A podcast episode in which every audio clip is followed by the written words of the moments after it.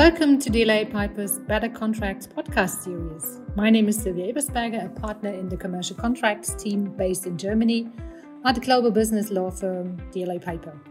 Welcome to today's episode in which I, together with my colleagues Gareth Stokes, commercial contracts partner in our UK office, and Gustav Lundin, commercial contracts partner in our Sweden office, We'll be exploring the topic of non equity cooperation or strategic partnerships, how some call it.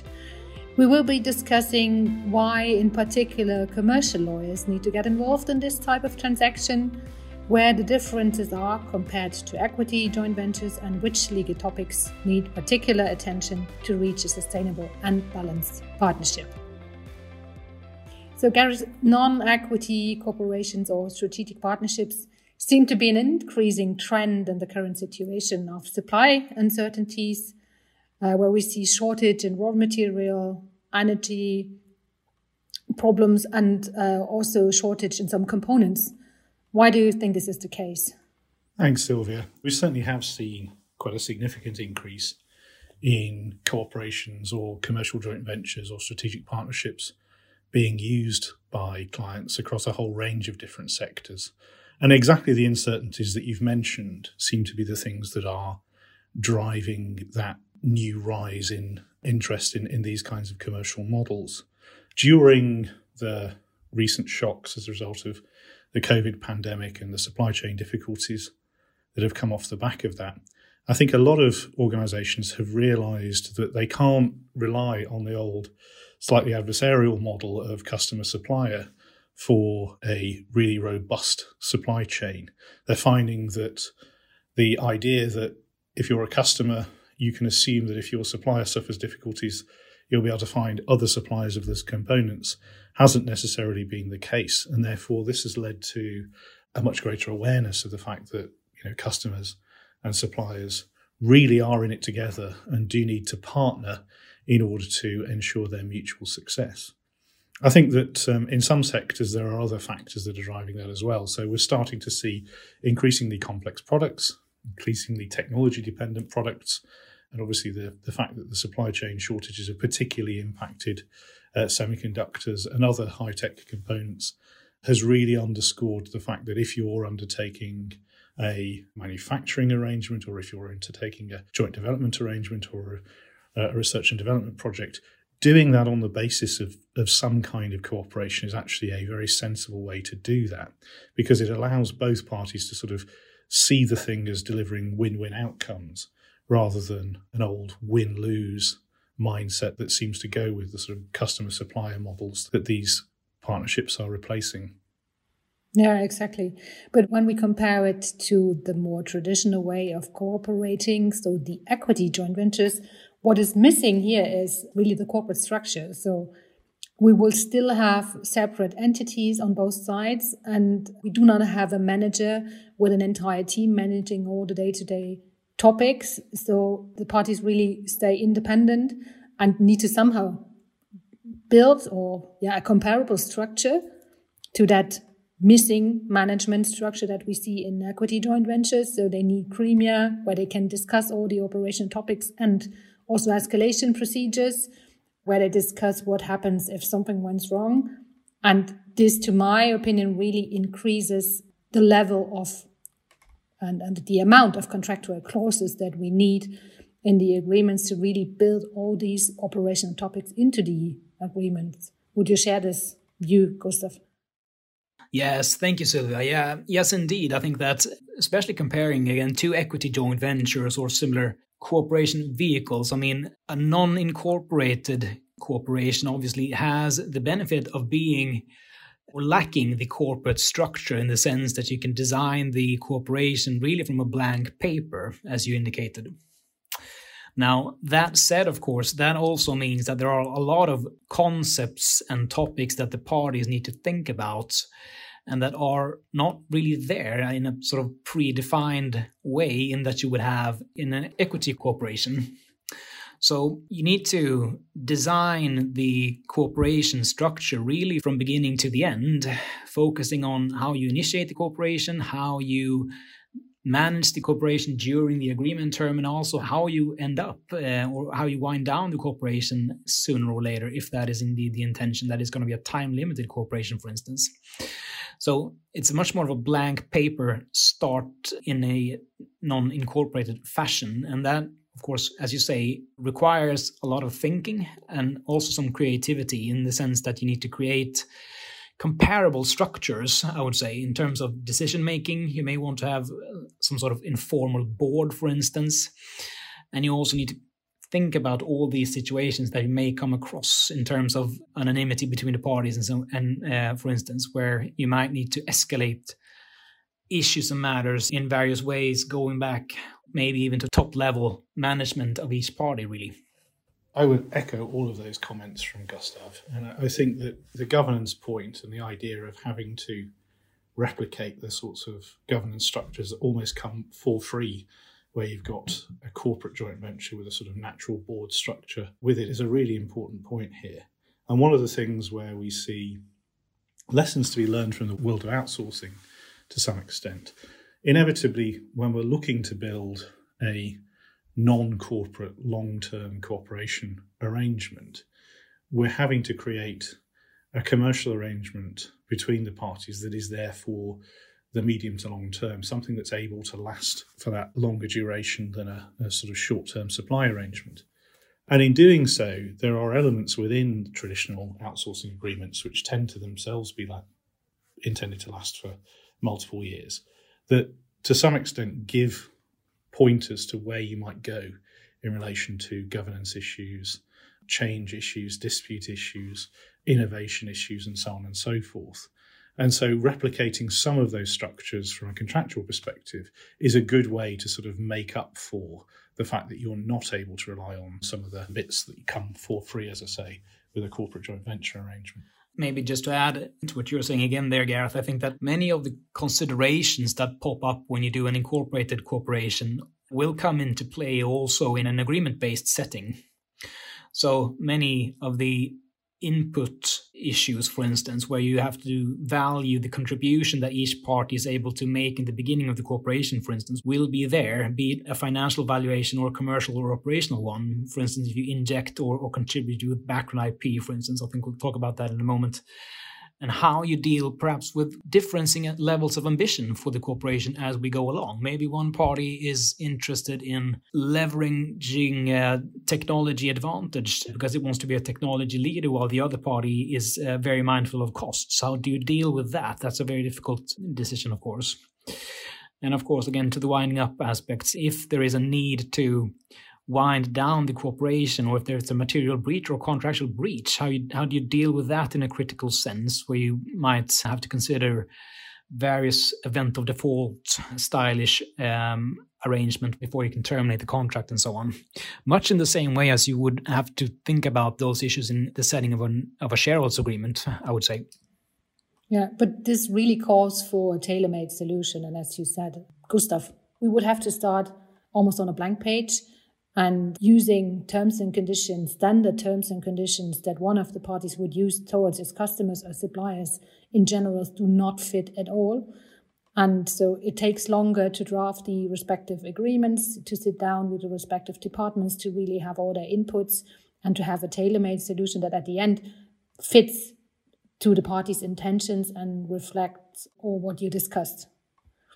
And this, to my experience, also leads to a certain situation of balance because when we are dealing with different clients and one tries to impose its own terms to the other party, you immediately get into a fighting mode, so to say, and the parties appear not on the same level anymore. But when you really start on a blank page with referring back to some, of course, standard schemes and methodologies and, and clauses that you see in other clauses, in, in other agreements, then this gives the opportunity to really negotiate on the same level for both parties and to have something that at the end fits the very concrete cooperation and the very concrete intention the parties pursue with their strategic partnership. I think that's a really good point, Sylvia, and having a very, very clear eyed view at the outset of exactly how the commercial arrangement is intended to work. What is it that both sides are bringing to the party? How is it that the arrangement is going to be structured in a very granular level of detail. And how is it going to be generating commercial benefit for both parties? Is it intended to be sort of almost a profit making venture in its own right? In which case, how is that then going to be shared between the parties? How is that upside sort of divided up in that sense? If there is the possibility of there being risk or, or loss, how is that risk and loss therefore going to be divvied up between the parties? Is it fair for one of them to sort of bear all of that supply side party in the arrangement, or does that need to be something where the customer is bound to sort of make good on some portion of any shortage that is suffered by the venture as a whole? So the, there's an awful lot of these things which, again, you have to consider in a very even handed way and in a way that does allow that kind of win win outcome to be played out in due course.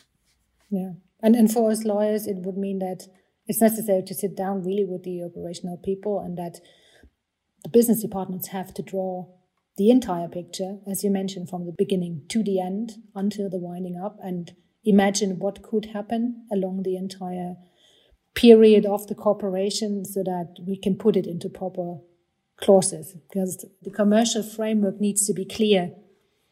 And then it's somehow easy for us to write the right contract but uh, this needs to be done beforehand with all stakeholders involved. And gustav you mentioned ip already. This is often a point where parties discuss in particular when they contribute and uh, where contributions are on both sides know-how is created on both sides. Ip is often a tricky point. Do we see any specifics, in particular in Sweden, how the cooperation partners deal with that? Joint IP maybe might be an interesting term to discuss. Yeah.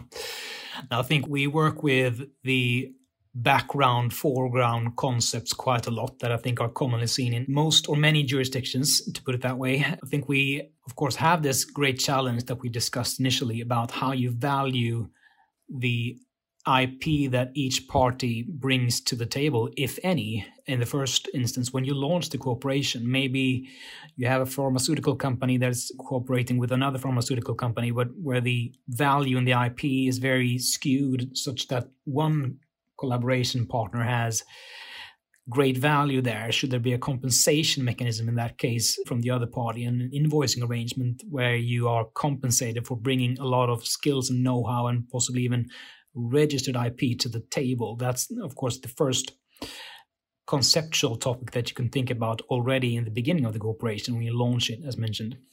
And so, possibly the more complex and more heavily negotiated terms in many cases will be, however, the foreground aspects. Which of the cooperation partners will own the IP that is created as part of the cooperation going forward? And of course, it's only your imagination that sets the limits there. It's, there are many, many solutions you can think about and design. And as it is typically so that it results in a bespoke solution in many ways. Maybe you have a setup where one party will own intellectual property that relates to a certain field of use if they are in different industries or for certain applications and so on and maybe you have one party owning certain intellectual property rights, but licensing that back to the other party in a broad stroke license that becomes almost like an ownership, such you have a joint ownership style arrangement, but using a license model. Because what we generally try to avoid under Swedish law is to actually have joint ownership of IP, because that is dealt with by means of very old legislation that isn't really fit for purpose in these contexts, I would say. And while it might appear attractive to many corporation partners to have IP being owned jointly, sort of gives the impression of a sort of fruitful cooperation where there has been a win win. It is very cumbersome from a legal perspective in that every decision about that IP would have to be joint. And that is very tricky. Maybe one party prefers to patent an invention being made as part of the corporation, but the other party does not want to because it wants to maintain the invention secret, for instance. That's a typical classic topic that would surface if you have a joint ownership of arrangement of IP. And it's usually better to avoid that kind of joint ownership of IP by means of an ownership and broad stroke license concept instead. I don't know, Gareth, how you usually approach this from a UK perspective. Do you have similar insights? Uh, everything that you've just said is something that we tend to see in a very similar way, actually, under uh, English law, where again, joint ownership, whilst it might sound like each party is able to go and freely use the, the arising IP for whatever purpose it wishes, actually ends up in a more restrictive position than if, as you've already mentioned, one party owns and the other has a kind of broad ownership equivalent license to use the IP. So where we do want to end up in a situation where where both parties are able to sort of freely use and exploit the IP, either under the cooperation arrangement while it's still in force, or indeed after the cooperation arrangement when it's come to an end, we tend to go down a very similar route of ascribing ownership to perhaps party A with an ownership equivalent license for party B. I suppose all of that then moves us on towards the topic of, of thinking about, you know, whilst hopefully the cooperation arrangements will be something that endures for a, a, long period of time and delivers that win win benefit for both parties. What do we need to think about when it comes to winding up the arrangements and bringing the, the arrangement to an end, whether or not that's being done in the context of the arrangement having achieved its purpose and both parties feeling happy with the result, or whether it's something where one party or the other wants to get out, either because you know different strategic direction or possibly a, a breach or other kind of difficulty with the other party. And it, it is important to sort of always bear in mind, whether it's in relation to IP or whether it's in relation to any other issue, how is this going to play out both during the term and in the event that things need to come to an end, and whether or not that's a friendly ending or an unfriendly ending. So, working out what the exit arrangements are going to be for each issue and whether or not the parties you know, even in a situation where they're not happy with each other anymore and a dispute has arisen, still need to carry on cooperating for a period of time in order to prevent the other party's business being entirely undermined by a precipitate ending of the cooperation arrangement is certainly something that needs to be taken into account in relation to IP or any other issue. Yeah, and also with respect to commercial contributions that the parties uh, made at the very beginning. In many corporations, it turns out after eight or 10 years that maybe the volumes the parties estimated, the share in manufacturing capacities did not reach the goal they initially intended. And what we see compared to classical supply relations, for example, is that these cooperation agreements provide for take or pay rules, that there is a, a payment for unused capacity, for example, or volumes uh, that have been forecasted but not used at the end. And this is really a difference to the standard supplier customer relationships and requires us commercial lawyers to build additional clauses into the agreement to again help the clients to really have a balanced agreement and, and a real strategic partnership so that there's a certain kind of burden sharing. Yeah, absolutely. And just maybe to add to what you're saying, Sylvia, I think that many corporations, obviously, depending on their nature, involve the parties sharing certain fixed costs. And so, if one party wishes to leave the table, that obviously could potentially lead to the other party being stranded with with a lot of fixed costs that it can't sort of allocate towards revenues from the corporation, and, and that kind of many times makes these kind of buyout clauses quite important and oftentimes a difficult negotiation point and sometimes an infected point when you actually indeed apply them at one point or another. So it's a very tricky situation with possibly, if things go wrong, an infectious relationship that I have to endure for some period of time as well, where the parties sort of have to cope with each other to some extent. Yeah. So at the end, it's a bunch, really, a bunch of topics that need to be taken into consideration. And at the end, that lead to rather long agreements. And I would be interested in your view. The corporations I have seen often involve parties from different jurisdictions. So, in any case, you have to find a way to describe the topics with internationally valid concepts so that both parties find themselves in the contract. And you also have to make a decision which law applies. So sometimes you have to even choose for neutral law. Do you believe that there are many jurisdictional specifics when we speak about strategic partnerships, or is it rather jurisdiction agnostic and the, the more international and globally valid concepts need to be implemented into the agreement? Gareth and Gustav. I think that there are always some niceties, points around exactly how the liability clause might be interpreted or nuances to what the local rules in relation to intellectual property rights are in, in the places where that IP is being created that we need to th- think about from a, a sort of legal specifics point of view. But really, the core of any kind of commercial cooperation arrangement, commercial joint venture arrangement, strategic partnership is that commercial understanding of exactly how the arrangement is going to work.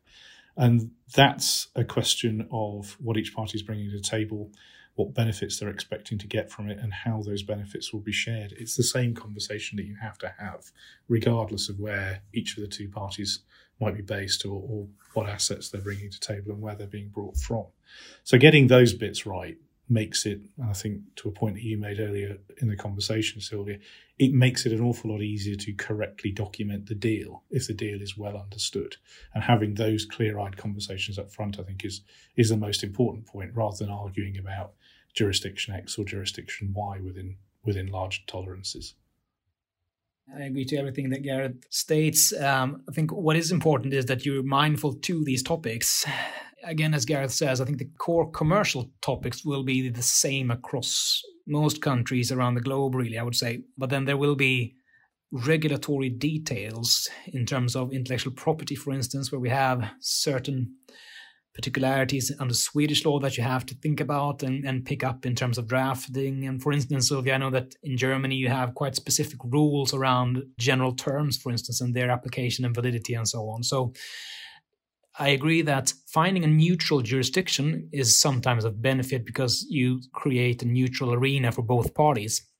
But it's important that you align the cooperation with the laws of that jurisdiction such that you don't get into trouble when you apply the agreement, especially in the case in the very infectious situation where you would end up in a dispute. You have to think about these things and possibly localize the, the contracts and so on as well. Yeah, which leads us to the further episodes in our podcast series because they exactly deal with the jurisdiction specifics, for example, related to liability. Thanks, Gareth and Gustav, for sharing your insights on corporations and strategic partnerships. And as I said, do look out for further episodes in our podcast series and click to subscribe to be the first to know. Thank you.